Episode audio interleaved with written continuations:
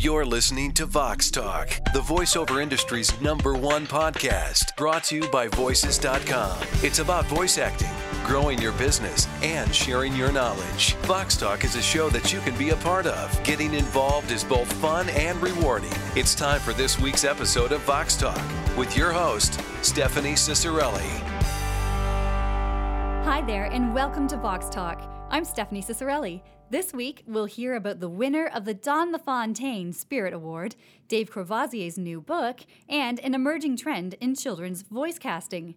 In the biz, I'm interviewing Jennifer Smith, Talent Services Manager at Voices.com, about how to create a fabulous web presence, followed by Steve Spiehager in Tech Talk. Here we go. The Loop, informing you of news and current voiceover events. Source Elements teamed up with the SAG Foundation to present the inaugural Don LaFontaine VoiceOver Lab Spirit Award.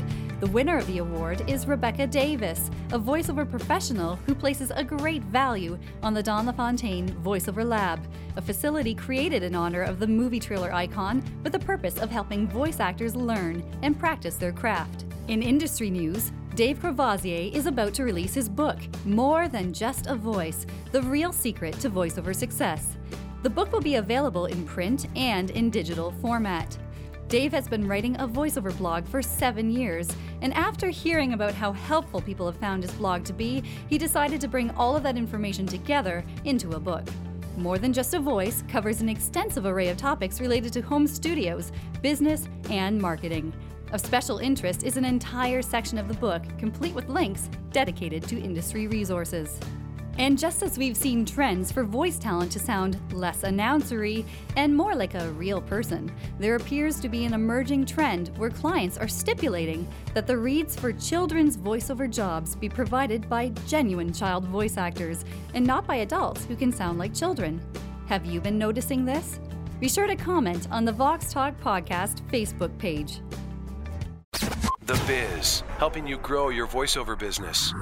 This week in The Biz, I'm really pleased to bring Jennifer Smith into the studio. Jennifer is the Talent Services Manager at Voices.com, and she helps people to do, well, just about everything to help them succeed at the site. Now, Jennifer, welcome to the show. Thanks for having me, Stephanie. Jennifer, could you tell us a little bit about yourself and what you do at Voices.com? Of course, Stephanie.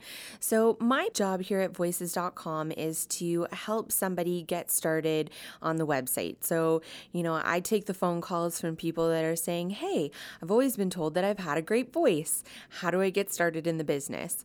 I also help the professional talent get started, giving people guidance and direction on how to use the site efficiently and, ensure their success. Well, that's wonderful. And I know that many people have really benefited from working with you and asking the questions and you even finding things that they could improve upon without them necessarily knowing themselves that it was an area that required that. So while we're talking, why don't you just share a little bit more about where you came from, like what you're interested in and how that comes through in your job? Well, thanks for asking. So I find that I really like to give people advice more about the business side of things. I've always been in a sales and customer service role, and I find that a lot of times the voice talent that come to our site are, very artistic, but might not always think about the business side of things. And I like to let them know that, they're not just being a voice actor, they're starting a business. They need to learn how to sell themselves, market themselves. They need to learn how to handle rejection and be persistent. There's so many different things that you have to think about when you're starting a business. It's not just about doing the voiceovers. Mm-hmm. And I think people tend to forget that, don't they? They just think it's about my voice, but it isn't, because there's so much more, as you know, to what we do. And so could you just maybe outline the three things? I think we often talk about education, about being business savvy and having those technical skills. Now, what would you advise someone who says, well, I have a great voice, but maybe they need help in another area? So my first kind of three questions that I always ask somebody is, do you have equipment at home? So so that you can record it from home. You know, with sites like Voices.com, it just makes it so easy for everybody to work from home and work with clients remotely, whether it's through Voices.com, with their agent, all kinds of different ways. So initially, you really have to think about that. You need to be able to work from home. You need to have the convenience of doing something at the last minute for your client. There's so many different things that, you know, make it so much easier to work from home. Then I always talk to people about coaching and demos. So you definitely want to make sure that you've worked with a voiceover coach and worked with them enough that you'll be able to go on to record a demo. Then you know, from there, after you've got a demo and you know your ability to record, you've worked with a voiceover coach, you're pretty much well on your way to actually start marketing yourself. And that, I think, is one of the ways that voice talent struggle, is that they don't know how to market themselves. So what can they do, Jennifer, when they're using Voices.com to actually get the most out of it? So what I like to talk about is filling out your profile. So Voices.com is an online marketplace, and, well, it's an electronic system. I like to say, you know, it's only as smart as a computer can be. If you don't give the system the information about yourself and, you know, let the site know that you're interested in radio commercials and cartoons, well, it's not going to figure it out on its own. You really have to learn how to put keywords into your profile. You have to learn how to describe your voice so that our search engine will pick up on those keywords and pull up your demos in a search, for example, so that you're able to be found by that client so that they can hire you. You know, filling out your profile with lots of keywords is definitely good. As a beginner, I would say, you know, I realize you maybe don't have a lot to go off of to talk about experience and so on. I always like to say that you need to fake it till you make it. So try to have confidence in what you're doing and what you're talking about, and stick to the positive things. You know, you don't need to point out that you haven't done a voiceover before, but maybe instead talk about what your voice sounds like and what you're interested in and the types of voiceover work that you'd like to do. And just try to steer away from letting them know that you're just getting started. You want to make sure that they're going to feel comfortable about working with you. Then after you've filled out your profile really well, it's all about adding your demos to your profile. So with Voices.com, it's a little bit different than maybe, say, like the traditional norms where you would have just a commercial and a narration demo. We break it down just a little bit further. So you're going to see categories like business, internet, educational, radio, television. And the best thing to do is to try and have demos that are shorter and more targeted, and to have several demos so that you can have something under every category that you're interested in. This is going to make sure that you're getting the most visibility in our search directory. When you add those demos, you get to describe them, add tag words. Again, the keywords that you put into those demos are again going to add to your searchability. For example, say you do celebrity impressions.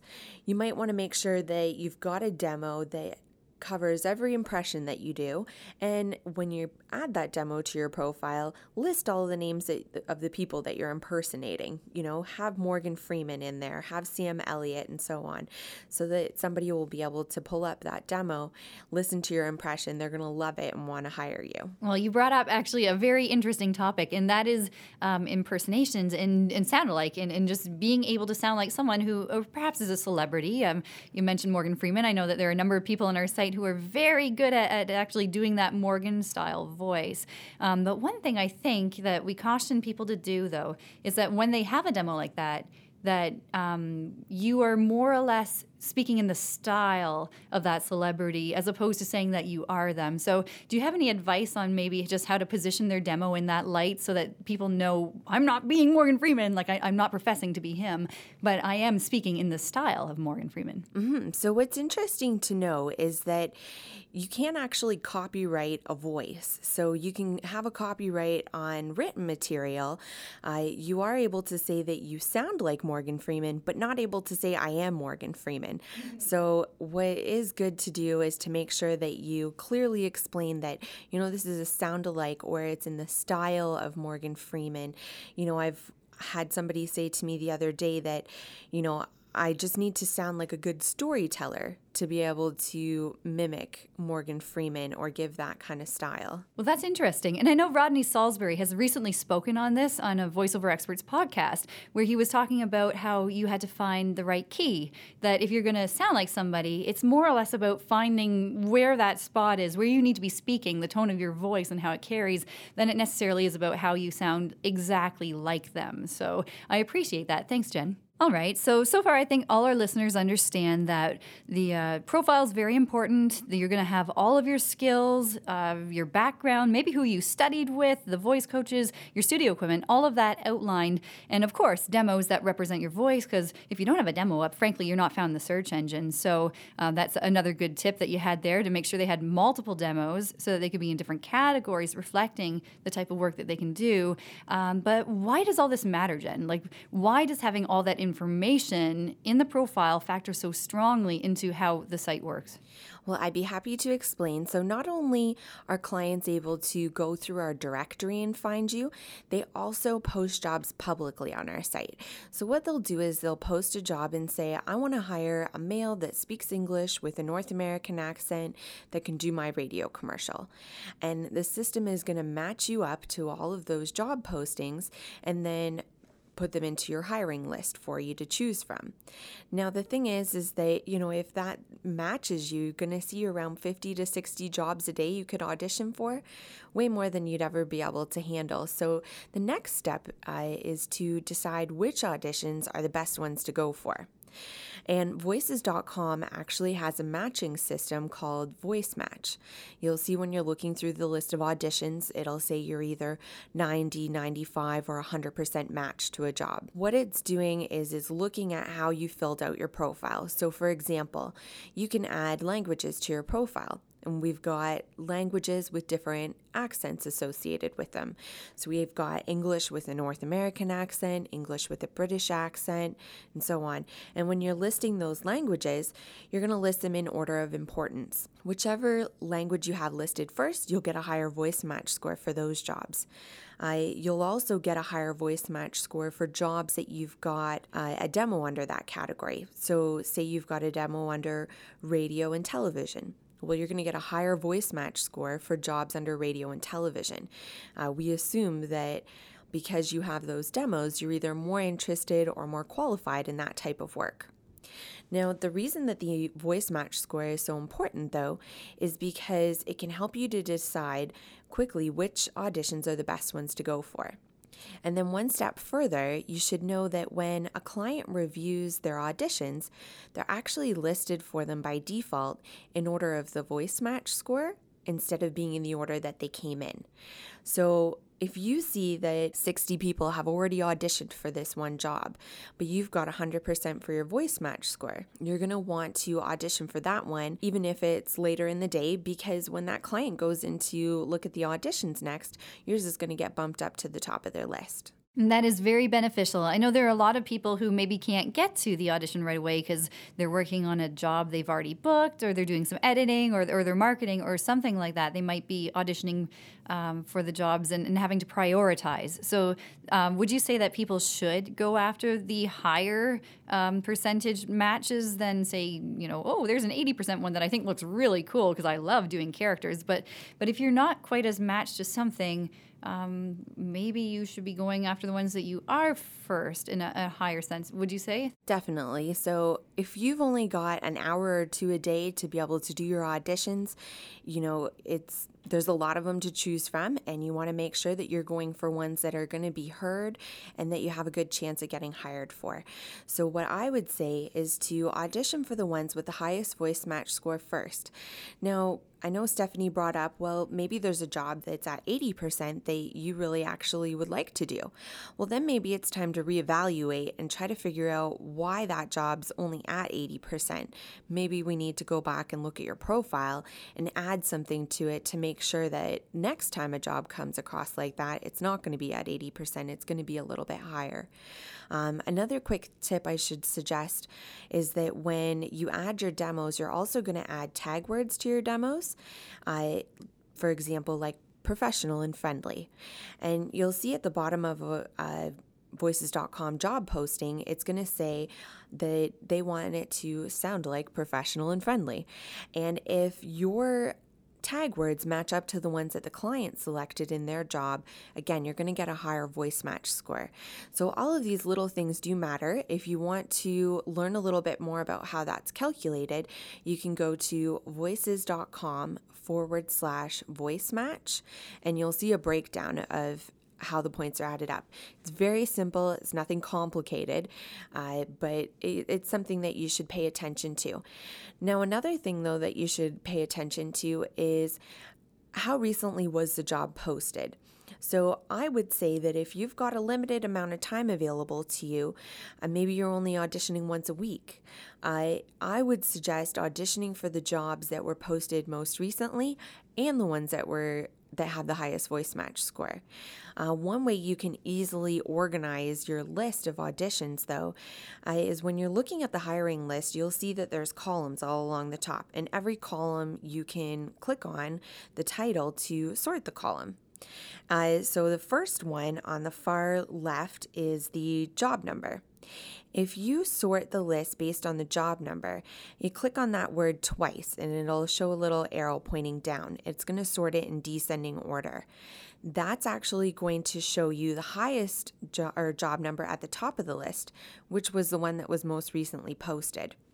Take a look at which ones are most recently posted, look over at your voice match score column, and I think if you choose the ones at the top of the list with the highest voice match score, you'll have the best chance of those ones being listened to and getting hired for those. Mm-hmm. And there's so much more we could talk about, and I definitely want to have you back, Jen, but maybe in a future episode, and I think the listeners will agree, be sure to comment on the Facebook page, let us know. But there are other tips that you give out as well. In fact, there's a whole sheet that I have in front of me just completely full of tips that Jennifer has that she generously gives to people who are asking for them. And I think in future, we will definitely discuss just auditioning and how to audition well and how they can really stand out using the tips that you have. But I want to thank you, Jennifer, for being on the show today. And we look forward to having you back soon. Well, thanks so much for having me. I'll be happy to come back.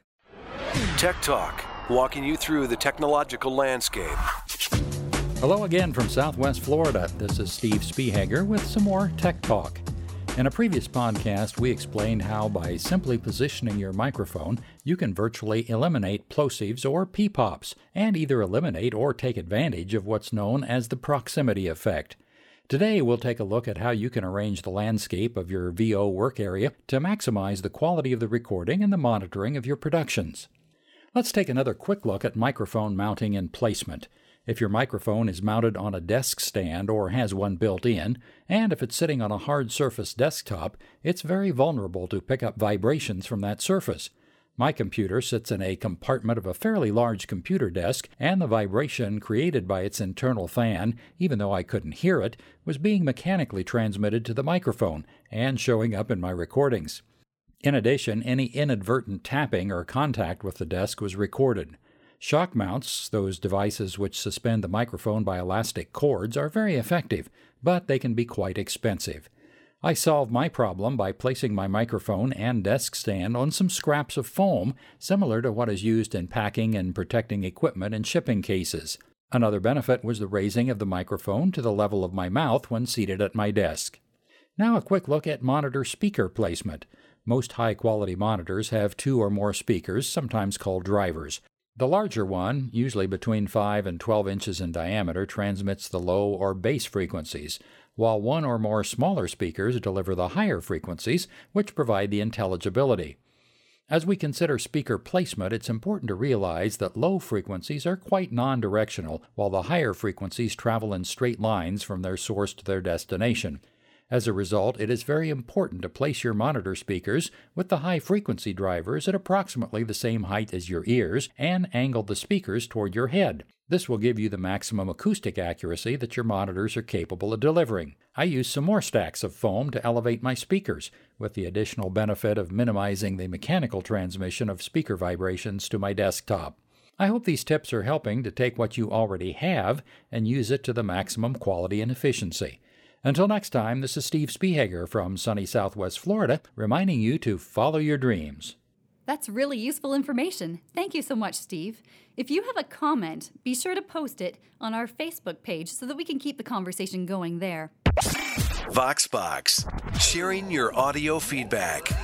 Last week's interview with Sergio received glowing reviews. We're working on a way to develop and share additional resources for Spanish voice actors in their own language.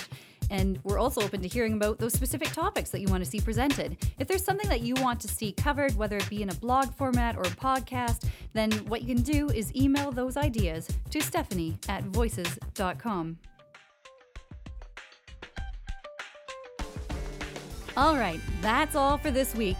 Thank you for listening and also for staying subscribed. If you haven't found us yet, you can do so through iTunes, or you can find us on Facebook. Either way, we're here for you. I'm Stephanie Cicerelli. Thank you again for joining me, and we'll see you next week.